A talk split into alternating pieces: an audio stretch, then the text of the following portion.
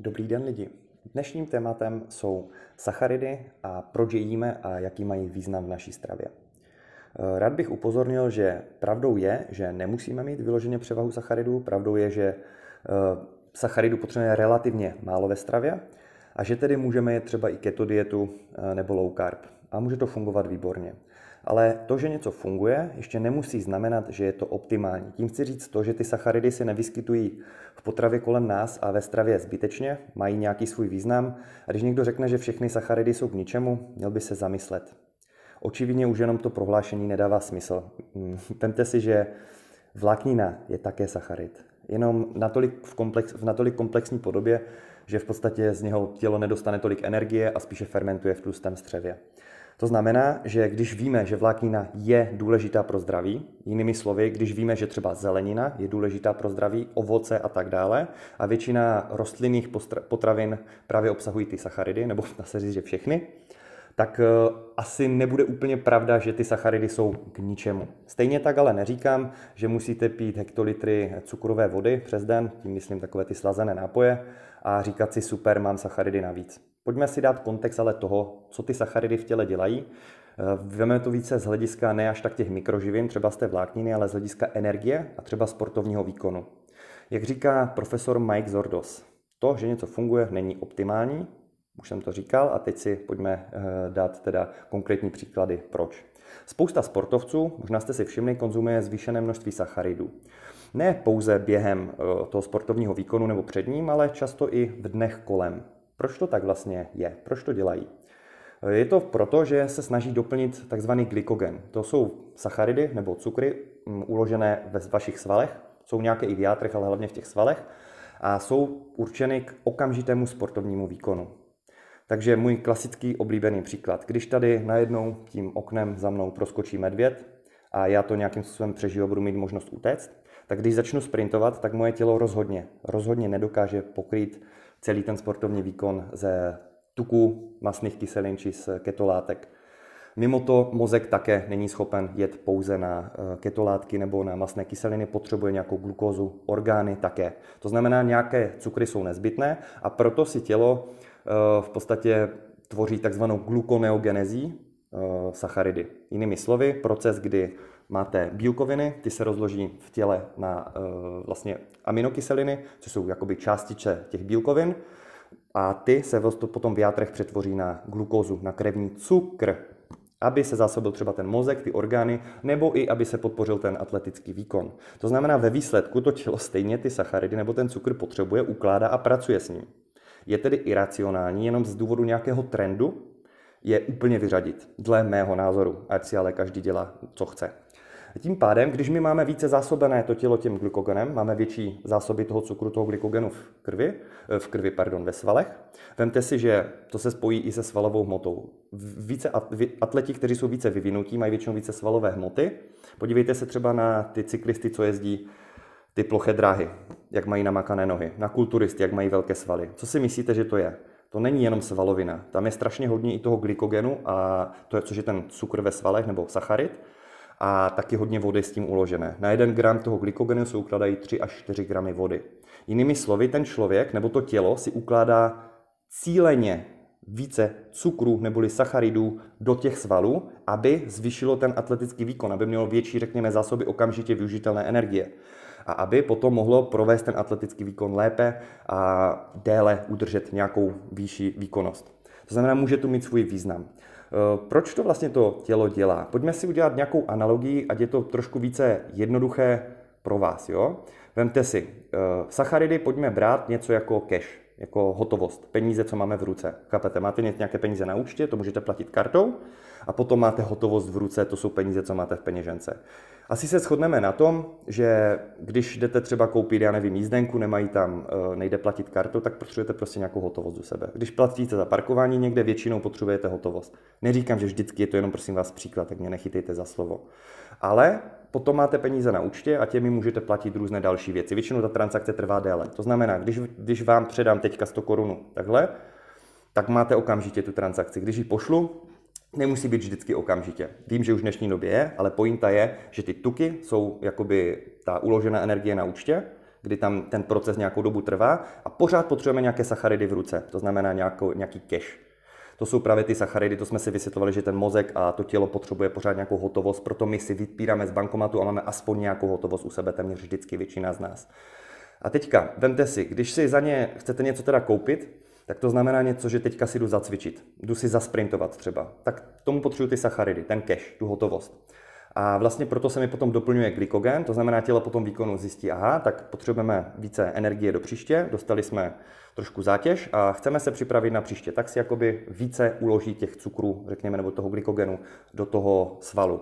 Dlouhodobě se tak můžou zvyšovat ty zásoby a krátkodobě se tomu říká superkompenzace. Jinými slovy, že tělo krátkodobě chce překompenzovat, chce si tam uložit to trošku více. Něco jako vy, když teďka půjdete do třeba centra si něco nakoupit a zjistíte, aha, já jsem měl u sebe jenom stovku hotovost, nebrali tam, nebyl tam bankomat, řekněme, ne, nebrali karty a já jsem šel s přítelkyní na večeři a já jsem prostě neměl na to pořádně zaplatit a museli jsme si dát jenom jeden dezert na půl. Tak se poučíte, že jo, a příště si vyberete třeba tisícovku. Ne, že by to tělo desetkrát více zvýšilo ty zásoby, ale pointa je, že to tělo reaguje na ten demand, na, tu, na ty potřeby nebo na ty požadavky. A teď si pojďme představit ještě další příklad. Eh, jak, jak to můžete chápat, vezmeme to na měny. Řekněme, že v té, tu hotovost máte koruny české, máme prostě v korunách třeba stovku a na účtě máte eura. Jo? A teďka si vemte, koruny jsou měna, na kterou jsme zvyklí, umíme ji využít, zaplatit s ní můžeme kdekoliv v okolí. To jsou ty sacharidy, řekněme. Tělo je může hned použít pro doplnění zásob cukru nebo jako palivo při aktivitách. To znamená, to je něco, co použiju okamžitě, že korunami tady v Česku zaplatím všude. Ovšem, euro je měna, kterou musím v Česku vyměnit. To jsou ty tuky a bílkoviny. Pokud nemá tělo dost těch korun, těch sacharidů, tak co udělá? Tak potřebuje právě uh, třeba ty bílkoviny převést na, ty, na tu glukózu, jak jsme si říkali. A pokud se bavíme o tucích, tak to jsou vlastně taky jako jiná měna, které nemůže okamžitě použít. Že v stuku dokážeme použít mm, je použít na výdej energie, ale ne na ty úplně intenzivní aktivity. Tam vždycky nějaká část sacharidů musí být. I u maratonců, kteří běhají maratony, je nějaká část sacharidů. Samozřejmě menší tím tréninkem třeba, ale pointa je, že pořád ty sacharidy nějaké tam jsou, nebo ta glukóza, řekněme. A teďka si vemte, že v podstatě tělo potřebuje pořád nějaké koruny. Potřebuje mít čím zaplatit to palivo okamžité. To znamená, že teď budu sprintovat, teď budu cvičit a tak dále. Pokud mám eh, pořád nějaké koruny, ale nemám dost euro na účtě, tak mám pořád nějaké sacharidy ve svalech, v játrech, konzumuje ze stravy a i když mám tukové zásoby. A stejně tak tělo potřebuje pořád nějaké sacharidy pro mozek a pohyb, proto je dostává z jídla nebo si je musí rozměnit glukagonem. To znamená, že glukagon to je hormon, který máte inzulin, glukagon, ten pracuje s tím, zjednodušeně řečeno, ovlivňuje, kolik máte krve, eh, v krvi glukózy a kolik máte masných kyselin a souvisí s přeměnou, řekněme, těch forem energie. Zjednodušeně řečeno a dost nepřesně, upřímně řečeno. A teď si vemte, že pokud má ten jedinec hodně pohybových aktivit, tak mu nestačí ty eura. To je to samé, jako když vy tady v Česku chcete prostě zaplatit v restauraci, musíte si převést tu měnu na české a potom zaplatit. Na to nevždycky máte času toho placení, nechcete to řešit. Tak samo to tělo. Jde to, funguje to, je to možné, ale není to ideální. Jednodušší je mít u sebe prostě ten litr v, češ, v českých korunách a zaplatit třeba tím. A pokud si eh, zdravý jedinec a máš hodně pohybových aktivit, je pro tebe vyloženě výhodné mít příjem těch sacharidů vyšší a může ti to pomoci k větší výkonnosti, větší bdělosti, většímu výkonu během těch aktivit, protože sacharidy stimulují i ten atletický výkon. No a také tím pádem v podstatě jako byste stimulovali metabolismus za jeden na vyšší obrátky. To nezná, není žádné kouzlo, jak si to hodně lidí představuje, prostě tím, že více makáte, tak více spálíte, jako byste šlapli více na plyn v autě. Jo? A to, kolik můžete šlapnout na plyn, ovlivňuje i kolik máte té okamžitě využitelné energie, samozřejmě i trénována za spousta dalších věcí. No a sacharidy tedy, jak vidíte, nejsou zlo.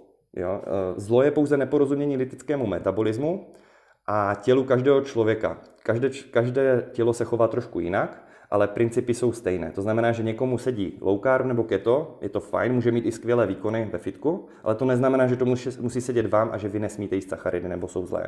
A další věc, to, že někomu funguje keto ve fitku a že má velké svaly a že říká, že má super výkonnost, neznamená, nemusí znamenat, že kdyby ten samý člověk přidal i sacharidy a nejel jenom tuky, že by neměl ještě lepší výkonnost. Znovu opakuji po několikáté.